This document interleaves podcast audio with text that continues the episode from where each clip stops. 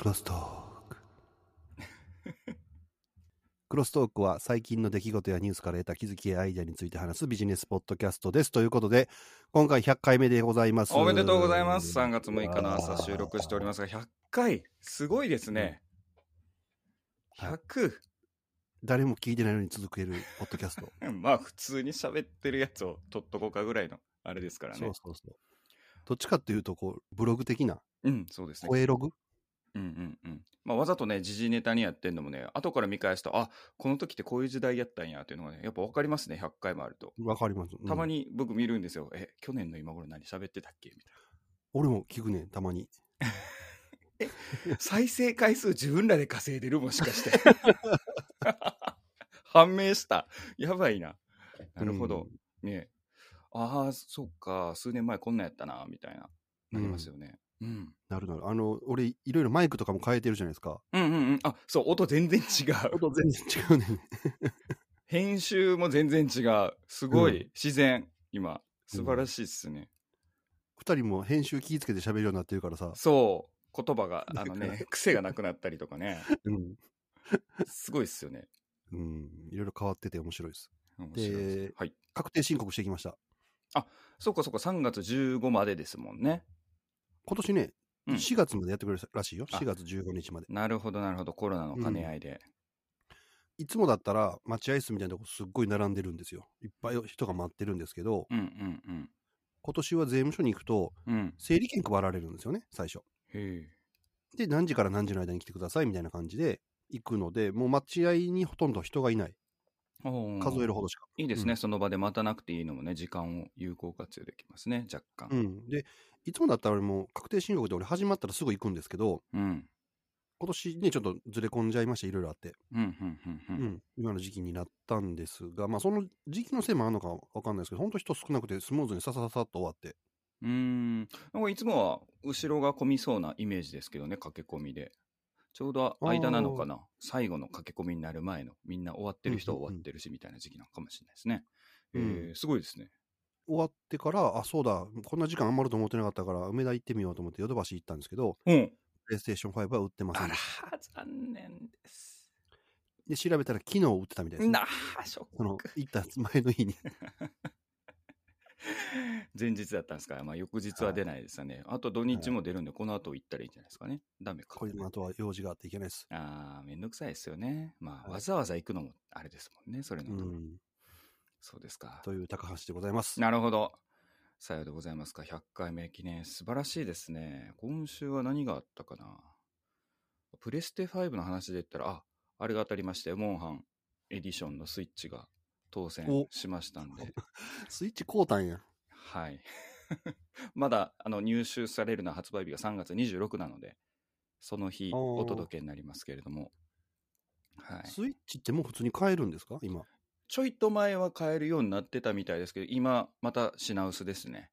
ああ、そうなんだ。ううん、このモンハンっていうね、モンスターハンターというカプコンのね、やっぱり売れ筋なんで、それともう一つ、ちょっと前にあの、桃太郎電鉄かな？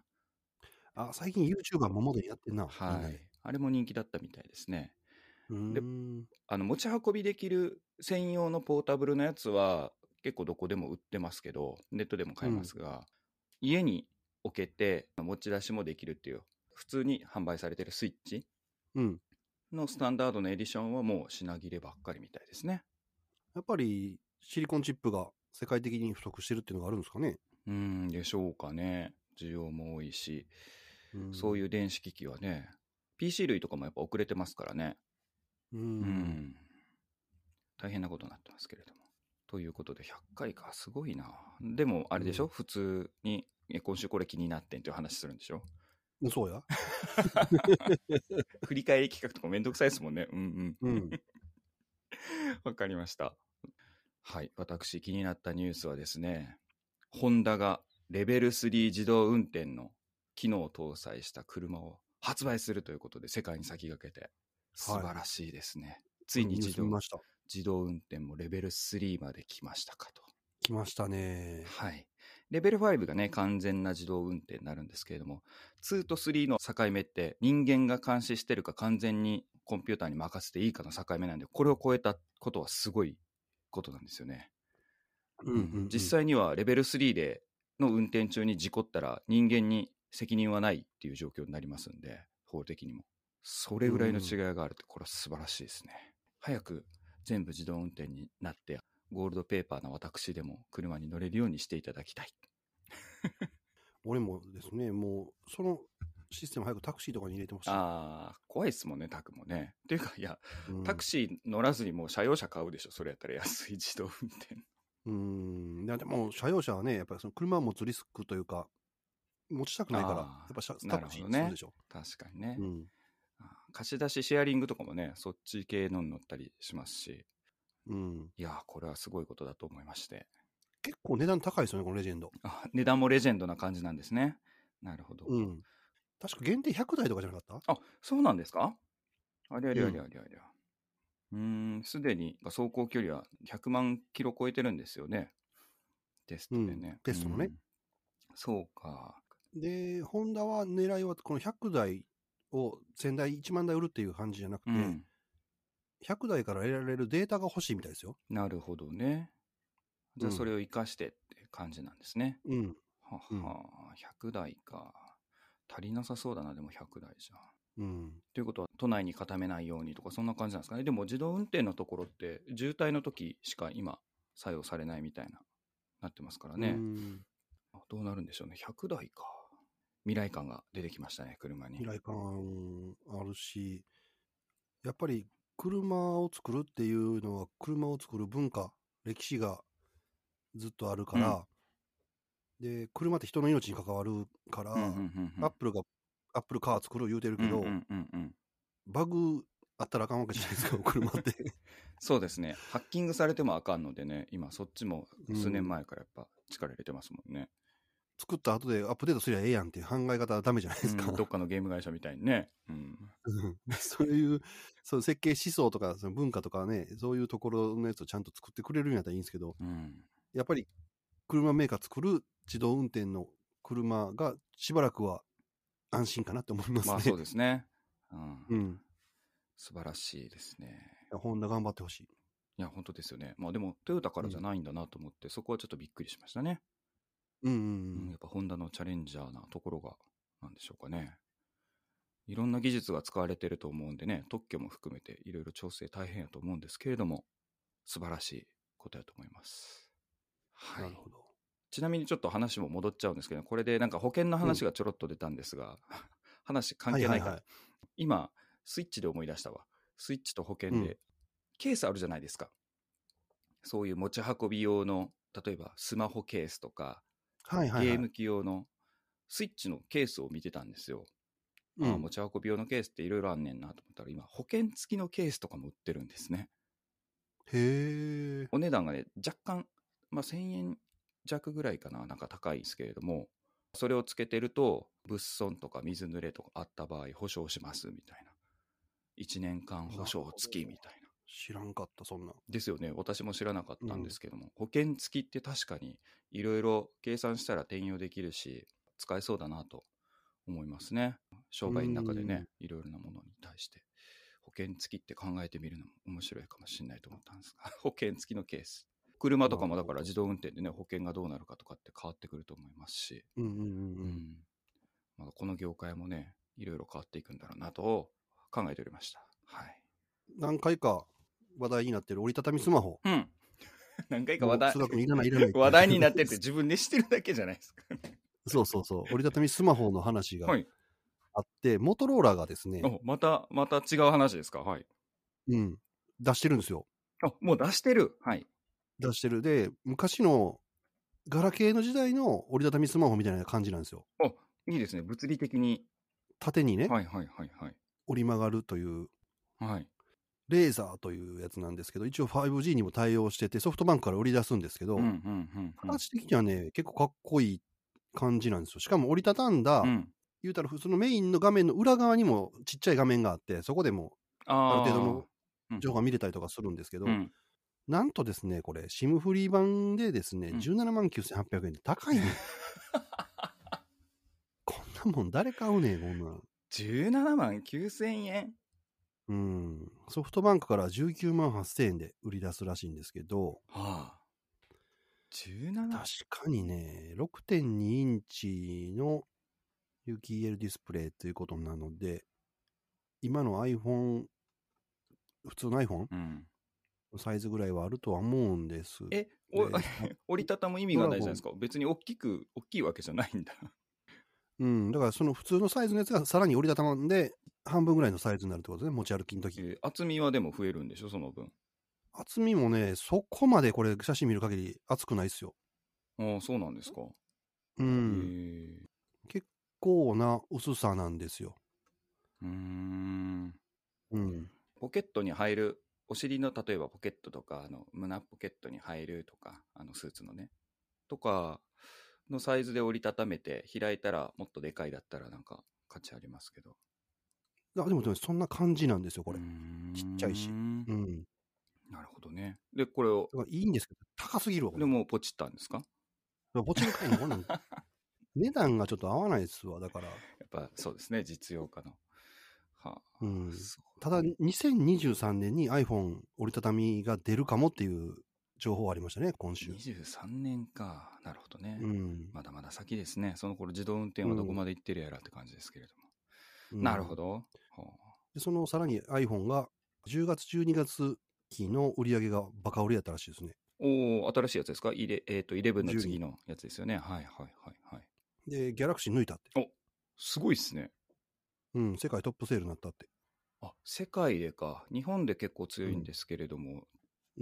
2020年第4四半期でトップですって。素晴らしいですね。うーんん理由みたいなのは分析されてるんですか？検証とか。うん。えー 5G の買い替え。あ なるほど。それと、廉価版出たじゃないですか、また SE。はいはいはいはい。あれが売れてるらしいですね。ああ、それは数字で出てるということなんですね。うん。なるほど。うんただ、年間を通してみると、まだサムスンはトップです。ああ、すごいな。サムスントップなんや。うん。うん。で、それをアップルが追いかけて、えーそのさらに後ろにシャオミが追っかけてきてるっていう話です、シャオミがすげえな、逆に。うん。シャオミすごいっすね、逆に。でも全然聞いたことないメーカーだったのね、昔は、ちょっと前までは。シャオミすげえな。は基本 iPhone って一番最初に売れるのって一番高スペックなんですよ。うん、うん、うん、ただ、1年通して一番売れるのは一番低いスペックなんですよね。もちろん数が売れるのは。うん。はあ、はあはあはあ、なるほどね。そういう特徴うん、が。それはもうずっと変わってない。うん。で、2016年まではトップだったんですけど、そこからサムスンに抜かれ、うんファーウェイに抜かれっていうのがあって、まあ、2位争いすらできてないような状況だったのに、12で一気に息を吹き返してで、まあ、この後はまたカメラが良くなったりとか、うん。さっき言った折りたたみを出そうとか、うん。あと来年、どうやら AR デバイス出すんちゃうかとかね、いう噂がアップルにはあるみたいですね。うーん。シェアで言うとどれぐらいなんですか？シェアで言うと、去年の10、12月期のシェアが20.8ですね。ああ、なるほどね。うん。5人に1人？うん。か。そうですね。で、これはだから、7994万2700台のセールス。ほう。ギャラクシーが11.8%減ですって。で、6211万7000台だって。おお、11%減か。なるほど。うん。うーん。結構、11%減って結構きついね。きついですね。同期比で。逆にそれはなんで減になったんでしょうかね。うんまあ、iPhone が売れた分が、その分、株去ってきてるって話でしょうね、これ。まあ、でも、パーセンテージの話だから、全体数のあれじゃなくてじゃないですかね。うんう。ん、まあ、わかりました。なるほどね。そんな状況なんですね。い、や、相変わらず iPhone と Apple Watch でいいんじゃないですか？もう、ウェナはやめ、やめた方がいいんじゃないですか？ウェナ3。うん。まあちょっともう心揺らいでんのに、揺らまだ揺らいでるんですか？もうええかなってちょっと思ってんのに。まだ2個つけてるんですか？まだ2個つけてますよ、それいやー素晴らしいな。そういうことなんですね。じゃあ私は全く違うネタに行くんですけれども、顔認証技術の話で、また物議を醸し出してんぞっていうのがあってですね、うん。写真からその顔の作りでリベラル派と保守派の支持率がわかると。っていうのが出ておりまして、うん。はい。顔認識アルゴリズムでわかる研究っていうのも出てて、で、これは最近出たやつが、指示政党をかなりの精度で判別できるという機械学習で。うん100万人でテストして、72%の正答率だったらしいですね、正解率。そのパーセント微妙じゃないの ?77。パッと見で7割分かるってすごくないですか？うーん、すごいような、すごくないようなという、ちょっと判断が困る数字やな。えでも、あれってことですよね。Facebook とか、ああいう SNS とか、まあ、要は地域情報が結びついた顔写真があれば、いきなりもう予想がわかるってことですよね。だいたいこれぐらいじゃないのみたいな。うんだから、どれぐらい巻き返せばいいっていうのがわかるってことですよね。すごくないですか？あんまり。何がすごいって多分これお金、お金が動くじゃないですか。アメリカのそのロビースト活動のところってうんめちゃくちゃ金がかかってるところだから、絶対この研究はお金をつぎ込まれるなと思って。賢いなと、うん研究。者、ここに目つけたかというのがね、すごいっすね。これでも、あの、ちょっと記事読んだけど、はい我々は顔でそういうことが判別しないということを証明するためにやったんだけど、逆の結果出たって書いてあったな。そうなんですよ。反証するためにやってるんですよね。うんだから人相学と骨相学、うん。っていうものは科学ではないっていう体でずっと来てたっていうのが大元の話であるみたいなんですよね。でも皮肉なことただ今それを、そうそうそうそう、皮肉になってるんですよ。それを実は取り入れてしまっているみたいな。これを出したスタンフォード大学のマイケル・コジンスキーさんは、昔顔から性的思考がわかるっていうデータ推論の話を出して、それも 物議を醸し出してたことがあるんで、これ狙ってやってんちゃう？このおっさん。もううまいですよね。さすが、さすが名だたる大学になっちゃうとね、うんそういう金を集める研究のね、ポイントのつき方もそうのまいんだな批判を避けるために、いや、これ違うと思ってやってるんですけどねっていう言い方がさ、そう最初にね、そうそう。反証するためにやってます、うんみたいなね。というので、でもね、警鐘を鳴らすためにやってます。それがみ嘘っぽいね、なんかこの人。たいなコジンスキーさんですからね。うーん。個人が好きやからな、もうその人本当ですよ。ああ、やっぱり Facebook ユーザーの100万件を超える顔写真からやってるみたいですね。フェイスブックには何やったっけ？あの、アメリカなんかやったらね、もう共和党、民主党って2つ大きい派閥があって、どっちかみたいなのがあるから。うんうんうんううん。ん。Facebook ん、アメリカの方のやつってデータがすごいいろいろ結びついてて、うん日本の Facebook の管理画面っていうかな、マーケター向けの画面で扱えるデータとデータ量が全然違うんですよ。ああ。金どれぐらい持ってるかとか、うんうんこういった層はこういう層ですっていうものも全部出ますね。うん。うん。だから言われるでしょうね、プライバシーどうのこうのってすげえ。そうです、そうです。叩かれるでしょうねで、そう、個人が入力してなくても、こういう傾向の人はこういう系ですっていうデータ、いやまあ、よそから出してる、発表されてるデータとか、調べられたデータとかから全部結びついてるんで、わかるんですよね。だから iPhone、Apple とちょっと今、揉めてますね。うんうん。ああ、プライバシー強くなってますからね、どんどん。うん、そうそう、そはいはいはいれやられたら、うち困んねんけどって言って、やめてえなって言うけど、まあどうしようもないじゃないですか。Facebook としては。うんうんうんうん。だから、やめてえなっていうだけで、特に何もしてるわけじゃないけど、うん困ってるんやろうなっていう感じですね。だからそういうの聞くと。まあでも、裏で契約で、じゃあいくらで売るわ、みたいなのとかやるんですかね。う んやってるもん。で なんかバレたらまた、何でしたっけ ?Google とかね、Facebook とか結構やってますからね。うん。まあだからこういううまいなっていうのとやっぱ支持政党日本ではねそういうのは話題にならないし研究の対象とかでこういうニュースにならないじゃないですか支持政党がどうとかうん。すごいですよね。うん。ということでこれもね簡単そうなところに行って話題もあるし金も集まるしすごいなと。で単純に今後気になりますよね、この骨相学とか人相学がインチキなんだって証明されるのかっていうと逆にこれを取り込む 時代になるのかとか。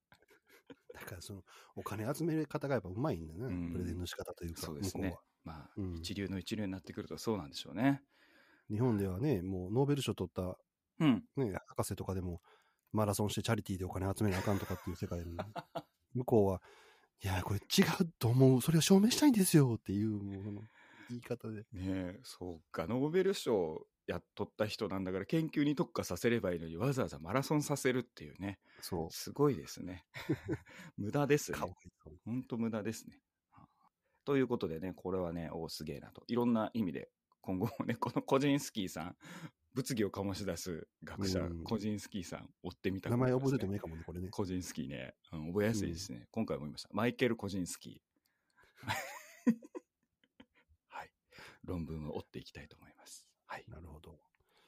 私ですね、さっきのスマホに続きましてですね、気になったパソコン。うん。今の時代にもちょうどいいんじゃないかなと思うやつで、うん。ゲーミング性能を分離できてしまうというラップトップ、ASUS が出したんですけど、どういうことですか、それ？はい。ゲーミング PC っていう名前ですごい高スペックな PC って売られてるじゃないですか。はいはいはいはい。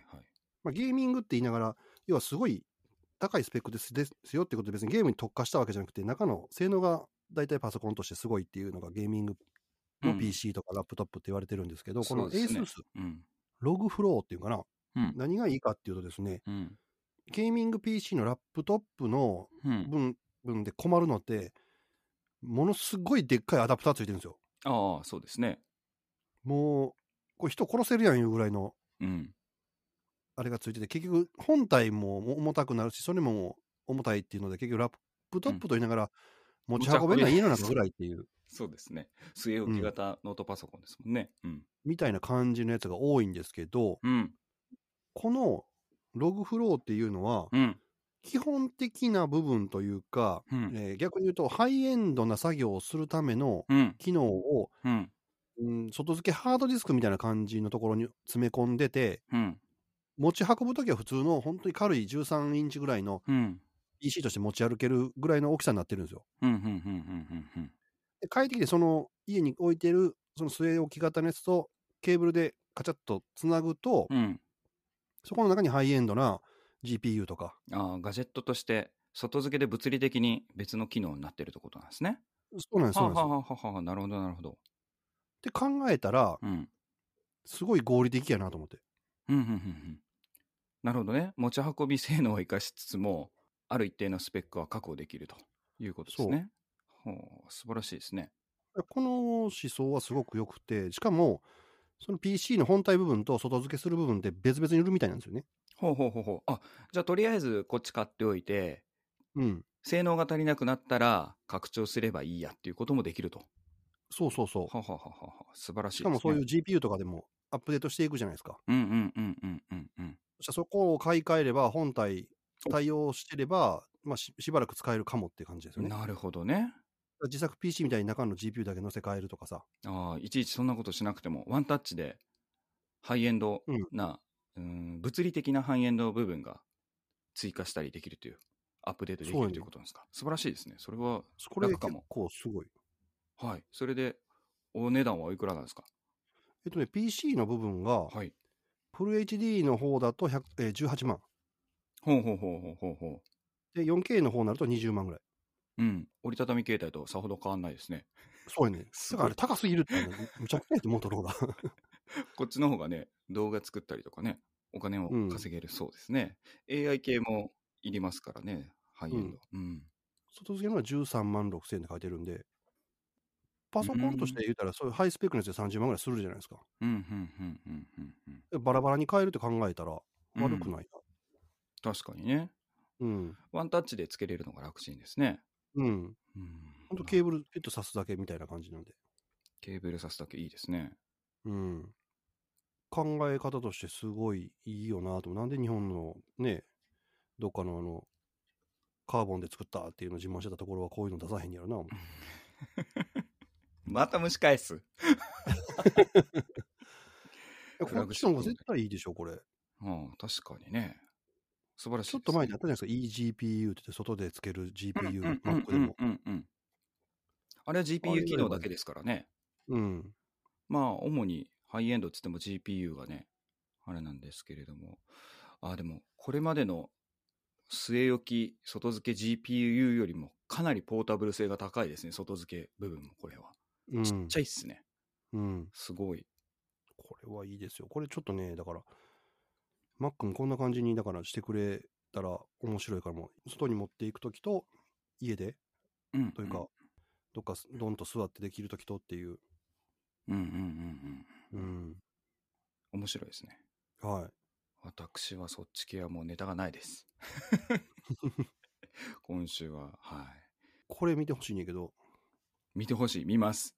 どれですか？165インチのテレビ。ハードウェア好きですね。これすごい。床の下から登場するんです。すごいこれ。うわ、お好きそうやな、これ。これしかも、画面がそのまんまずっと出てくるわけじゃなくて、出てきて屏風みたいに広がっていくじゃないですか、これ。あ、すごい。あ、これは YouTube 動画で上がってますね。あ、ほんまに？YouTube 動画でオフィシャルで上がってますよ。っていうか、うんこの家がすごいんですけど、ここに何もなかったところにいきなり出てくると。しかも165インチの画5面、ね。インチ。すごいですね。いやもうこのムービーだけでこれ感動した俺。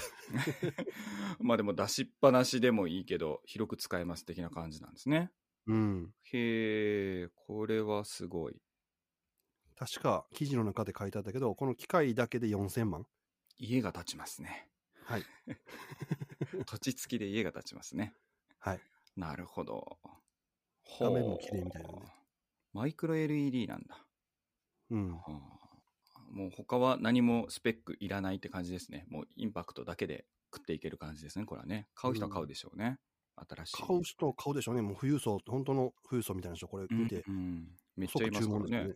うん。逆に言うと、これぐらい、もう特化した、とんがったやつを作ったら、もうお客さんとか見つけるよとか、そんなの必要なくなるんだろうね。うんうんうんうん。出ましたね。とんがった家電の話。確かに。うん。ただ、売れんの100台とか、そんなしか売れんと思うんだけど、世界で。レジェンドじゃないですか。うん。すごいですね。これは、まあ、ただいろいろ壊れそうでもありありますけれども、スペックとして、これメーカーどこなんだろう ?C シードっていう会社だ、メーカーだ。のうん M1 だ。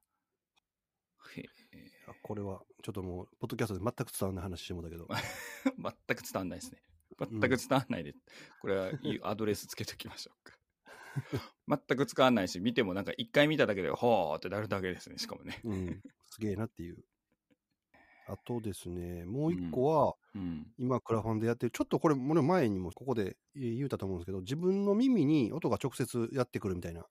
やってくる。はいスピーカーはいはい。ああ、はいはいはいはいはいはい。なんかどんな感じになるんやろう。昔言ってましたね。はい。うん、なんかビーム技術みたいなんではい。やってくるらしいねんけど、そのスピーカーがクラウドファンディング出てますね。もう、ポチりました。いやー、まだちょっとね、信用できんからポチしてない。ただね、そんな高くないんですよ、むちゃくちゃ。3万円ぐらいだと思うんですけど、うーん。本当だ。ビーム技術。直接。一般販売の時は6万とかって言ってますけど。うん。高えな。へえ。だから、ちょっと今すぐはどうかなって思ってるから、うん。これもね、ちょっと未来がある話ですね、これ。うんいや、私は全く関係ない話していいですか？うん。思い出したわ。今週。うっせぇわっていう曲知ってます？知らん。うっせぇ、うっせぇ、うっせぇわっていう一部で話題なんですけれども、ボカロ系の曲なんですが、それで何がうっせぇわの曲の話したいんじゃなくて、うっせぇわをどう理解するかみたいなのが今、高年齢層の人たちに流行ってて、そういう記事がなんか多いんですよ。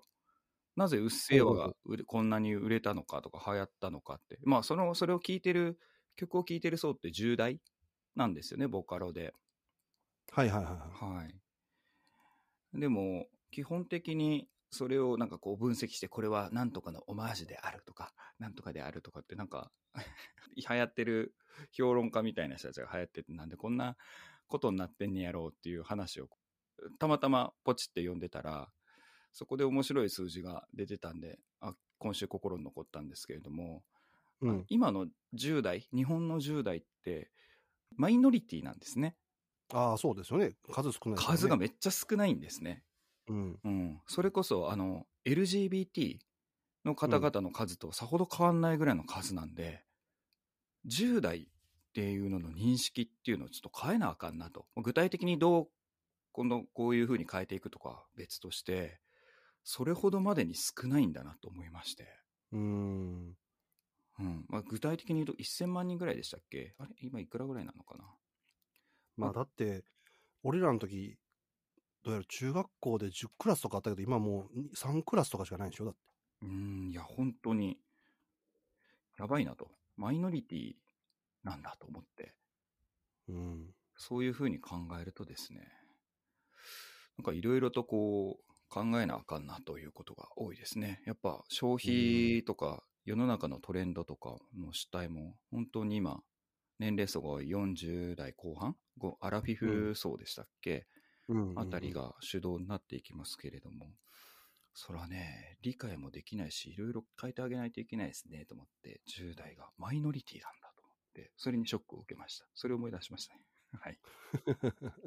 まあ具体的にはね、なんかビジネスとかも変わってくると思いますし、それがなんか今話題に、まあ、我々がよく話題にしてるようなね、うん。ゲームの話だったり、コンテンツの話だったりっていうのが、それこそあの、チェンソーマンか、うんうんうん。が完結したんで全部一気読みしたんですけれども、うん。これがなんでまたわけわからんかった、あの人の漫画、ほんま。あでも今回のは前作より分かりやすいと思ったんですが、分かりやすいってストーリーの展開とかがですね、うん。分かりやすいと思ったんですけど前、回よりはいいけど、やっぱりわけわからんよな、ほんま、あの人。でもそれがなぜ売れたのかとか、これがなんでジャンプに話題になったのかとか、ジャンプの読んでる層自体もやっぱり、昔の10代よりも、じゃあ10代がマイノリティになってるんだったら、今どこターゲットにしてるんだろうとか、いろいろ考えてしまいますよね、と思って。少年誌って言ってるけど、少年が読んでないもんね、あれね、もう。大人がいっぱい読んでるし。そうですね。ううんん、で集計するときにね雑誌の購入してるアンケートの取り方の集計してるのかやっぱネットの見てるとか単行本買ってる人がやっぱうんうんうん。ちょっとなんか違うんじゃないかなとは思うんですよね、うん。うん、そういうのを含めて10代向けとかの消費とかあれを作るのって難しいなと思いましたね。なるほどな。うんうんうん。なんかそういった意味でちょっとショックを受けたんですよ。あはい。はい。というね週でございました私は。これは、あと、マイクロソフトですね。うんうんうんうんなんかいろいろ新しい技術を発表してますよね。サービスね、めっちゃ出してますね。僕もお送りしたと思うんですけれども、は全部は見てませんが、あの、会議の録音のやつとか、ローコードで開発する仕組みのところとか、いろいろ出してますね。い。はい。あと、RPA も無料で出すみたいな形になってますし。俺が送ったメッシュっていうのは 3D データとかを、だからもう本当、スター・ウォーズでみんながね、会議してる様子で、真ん中に映ってくるうんうんうんバーチャル映像みたいなのっていうのが、もうできるんやね、これ。うん。おー。すごいですね。うん。で、しかもこれネット上でもできるということなので、ネット上で 3D モデルで何か見ながら話ができたりとかっていうのが、このメッシュではできるという。なるほどね。AR みたいな感じか。VR、AR みたいな。そう。でも別に俺らがメガネかけたりとかする必要がないみたいなんですよね。あ、そうなんですか？これ、うんでも画面を通してじゃないと見えないんじゃないんですか？あ、画面はいるん、けれども、いる、いるんですよね。だって、現実に映すものは何もないんですよね。あ、そうかそうか。で、あホロレンズとかも全部サポートしって書いてあるから、それもつけたら、それでも見れるしって話だね、これ。画面上でも見れるし。これ見てみると、でも、メッシュは、ああ、ホロレンズ、他、VR ヘッドセット、スマートフォンなど様々なデバイスをサポートするオンライン作業ツールになってるから、やっぱ画面は必要ですね。うん。ででその子たちがもいろん。平面にも対応するし、AR、VR の形も対応可能ってことですね。だから、うんスマホでこうやって映してみたら拡張現実なんて AR だけれども、VR のヘッドセットかぶればってことですね。VR うんうんうんで、はい、立体でやれるってことか。なるほど。その全部のデバイスを超えていろんなものを同じものが見ながらしかもネット上で離れたところで話ができるというようなものを作ってうんなるほどね。頑張ってるねマイクロソフトいろいろこういう技術的なところまあ、金は持ってますしね、技術者もいるでしょうからね、本当はね。技術もしかしたら一番すごくて売り方一番下手くそなんかなうん、そうかもしれないですね、見せ方。まあ、Azure とかもね、結局は売れてないかっていうと売れてますもんね。うんうん。うんだからそういう実務的なというか。我々一うんうんうん。般のところ？にはあんまりこそうですね。だから理解してないと。B2C 向けっていう B2B 向けだからってことでしょうね。うあそうですね。だから本当そのお金生む部分とかお金動くのが大きい部分にはすごい強いしうん。こういう技術的なところが、やっぱり見見てるのって B2C じゃなくて、これも会議やったりとか、ミーティングやったりとか、開発者同士でなんかするみたいなところ向いてるので、うん。我々コンシューマーみたいなところにあんまり触れへんねんけど、質実合憲というか。頑張ってるな、マイクロソフト。なんか昔の IBM みたいになってきた感じですかね、コンああ、そうですね。コンピューター時代のね。これどんな風になるのか楽しみですね。楽しみです。ちなみにマイクロソフトの会議の音声を自動筆記するやつっていうのは特徴が今までのと何が違うかっていうと、それを多人数でできるみたいですね。同じ会議に参加してる人みんなでとってより精度を上げるというかっていうのに適してるみたいなんですけれども。それ、誰が喋ったとか区別つけてくれるのかな？かもしれないです。まだちょっと使ってないんでなんとも英語のアプリしかないんじゃないかな。いきなりグループトランスクライブっていうアプリになっててもう iPhone 版もね出てるんですけれども。でこれの共有の仕方とかも誰に何時間まで共有するとか、そういうセキュリティ面も考えられてるみたいですね。ああ。はい。これ自体にも電話会議機能が乗っかってるっぽいっすね。どうなのか？ちょっと一回使ってみたいですね。どういう？ただもういきなりアプリのレビューのところで星が1ついててあアンチの反応早いなみたいな感じでしたけど。は いもう、ゆっくり育てたりよね。うん、めちゃくちゃ面白いですね。あ、言語がね、あ、ありますね。日本語の、あれもできるかもしれないです。音声、自動で翻訳したり、その自動筆記したりもできるかもしれない。ちょっとこれはちょっと試してみたいですね。まだ試してないですが。はい。あと RPA のところもすごいですね。これも使っあちょっと見た。エクセルとなんか、えそうですね。2つ送ったのは2つ別々の技術なんですけれども、いつかあれは。うん。そうそう、Excel の技術を拡張して、ローコードで、まあ、要はコードを記述少なくしてソフトウェア開発ができるようにしたみたいなのをオープンソース化してるみたいなんですよね。うん。で、もう一個送ってるのは、これは本当に RPA、うん。操作とか作業を強力なマクロレコーダーでレコーディングして、自分がマウスとか操作しなくても定型の作業をビヤってやってくれるみたいな。うんうん。で、これもコーディングができるみたいなので、多分分岐によって、こうこういう風ですとか、Excel とか Google マップとかなんとかいろいろ見ながら、例えば出力しないといけない帳票を作るとかっていうのを定型化したりとか、そういうことができるようになるんですね。でこれが今まで有料だったやつを、今後は段階的に OS に取り込んでいくって言ってるんで、実際にも知られてなくても MacOS 側とかにもついてるじゃないですか。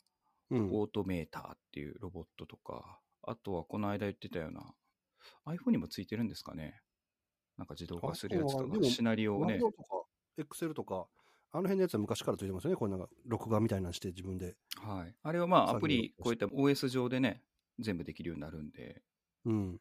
で、記録やとその単純作業の繰り返しで例外があったら NG なんですけれども、それを分岐させたりとか、多分これはできるはずなんで、RPA レベルになってくると、うん。それをやっぱ使いこなせるかこなせないかで本当にパソコン使う価値とかも変わってきますし、またデジタルデバイドが広がりますね。パソコンが使えます、使えませんとか、Excel が使えます、使えます、せんとかのレベルからさらに一歩出るわけじゃないですか。いや、一人でうん。何十人分の仕事もできます、なぜなら、みたい勝手にさせてるからですよね。な。はい。そうです寝てる間も動かしてて。はい、事務処理とかも含めてできるっていうのはね、ちょっとここは勉強しないといけない時期にな、まあ勉強っていうか、身につけないといけない時期になってきてるのかもしれないですね。なるほど。うん。特に高橋さんとかがやってたあの、マーケティング系のレポーティング作りとか、報告書、うんお客さんへの、とか、広告とかの管理とかで定型的な作業ってあると思うんですよね。うん。ああいうのか、とかこれでさしたら人いらないみたいなるほど。な。確かに。はいちょっと覚え、覚えなあかん、また。昔、ベーシック覚えた時と同じように。それは 昔すぎますけれども、はい。うん。やりたいですね。勉強会っていうか、我々の会社の内部で。めっちゃ便利やん。みやりたいですね。ちょっと勉強しよう。はい。ぜひぜひ。アマゾンのアプリのアイコン変わってんの気づいてます？変わった。もうあれのおかげでもう探しましたもん。探すよね、あれ。あれみたいな。何回もところが、探した。あのアプリのアイコンが一時期物議を醸し出してたってしてた。あ、そうなんですか？うん。で、実はあれ変わってるんですよ。あ、またさらに変わったんや。へうんえアマゾンアプリのうん。アイコンのうん。シンボルってあれ、多分笑顔じゃないですか。うんうんうんうん。矢印がピョって。はい。出ててお口が、はい。で。段ボールがもう一つおありますね。モデルみたいになってて、上にテープがついてるじゃないですか、水色の。うんうんうんで、あの水色のテープ、今は正方形のテープがついてると思うんですけど、うん。うん。一番最初はあそこギザギザやったんですよ。へえ。で、それが何があかんかっていうのが、ああ、ヨーロッパとかアメリカっぽいなと思うのは、ある人を連想させるからって。あー、なーから始まって、すーで終わる。あれですか。におった人、はい。はいはいはい。ちょびひげに見えるんや。うん、それで、これあかんやろってなって、あっという間にあのまっすぐのやつに修正されたんだって。へえ、すごいっすね。うん、なるめんどくほどね。せえなって思って。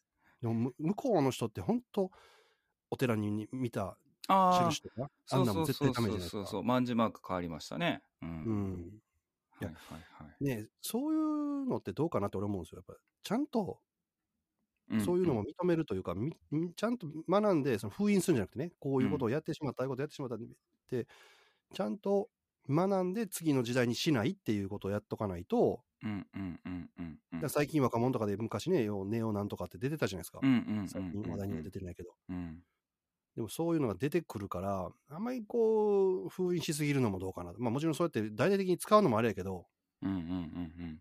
まあね、うん、お寺のマークな、なんて鍵十字と全く形違うのに、うん ね言われるわけでしょ。そうそうそうそう。それは認めないんだみたいな。違いってならないんだみたいな。連想するからね。なるほどね。うん。で、もう一個ね、黒猫ヤマトもね、マーク変わるみたいですね。おそれもやっぱり段ボールににやりと。いや、これはもう普通に変わるみたいです。でも、ただ64年ぶりというか、もう初めて変えるみたいよ。黒猫ヤマト。すごいですね。うん。あ、確かにでも、黒猫ヤマトのマークってあんま最近気にしてなかったっすね。確かにこれだったな。あの、猫が猫加えてるやつですよね。そうそうそう、猫が子猫加えてね。うんうんうんうん。で、うん今回どんな風に変わるんですか、これは。これね、なんか耳が三角形でちょんととんがってるやつがとんがるのがなくなったりとか。うーん。なるほどね。うん。はあ。なんかトランスフォーマーのマークみたいですね、これね。あ、確かにそうやね、言われてみれば。うん。これ誰がデザインしたんや？佐藤名前書いてないですかね。書いてないんか。うん。ヤンマーがマーク変わった時劇的に変わったんでびっくりしましたけれども。あそんな感じでもないですね。このデザイン、先行の過程がわかるような、なんかちょっと、なんでこれしたんだよ。っていう感じですね。まあ、そういうのが年度替わりでいろいろ変わっていくといううん。第100回です。なるほどね。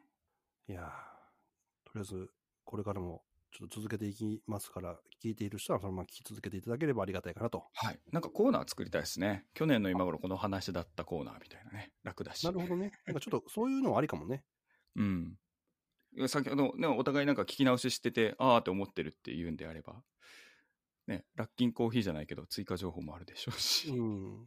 でもやっぱりね、こう、続けてるからこそ、今日の折りたたみスマホの話とか、なんか気になるしね、どうしても。続きますね。これはまだ続きますね。折りたたみ。うん、折りたたみ論争が。折りたたみ論争。はい。今後ともよろしくお願いいたします。はい、お願いします。ということで、はいえー100回目、第100回記念ということで、ここで締めたいと思います。今回もお聞きいただきましてありがとうございました。ありがとうございまし。た。今週も良い1週間になりますように。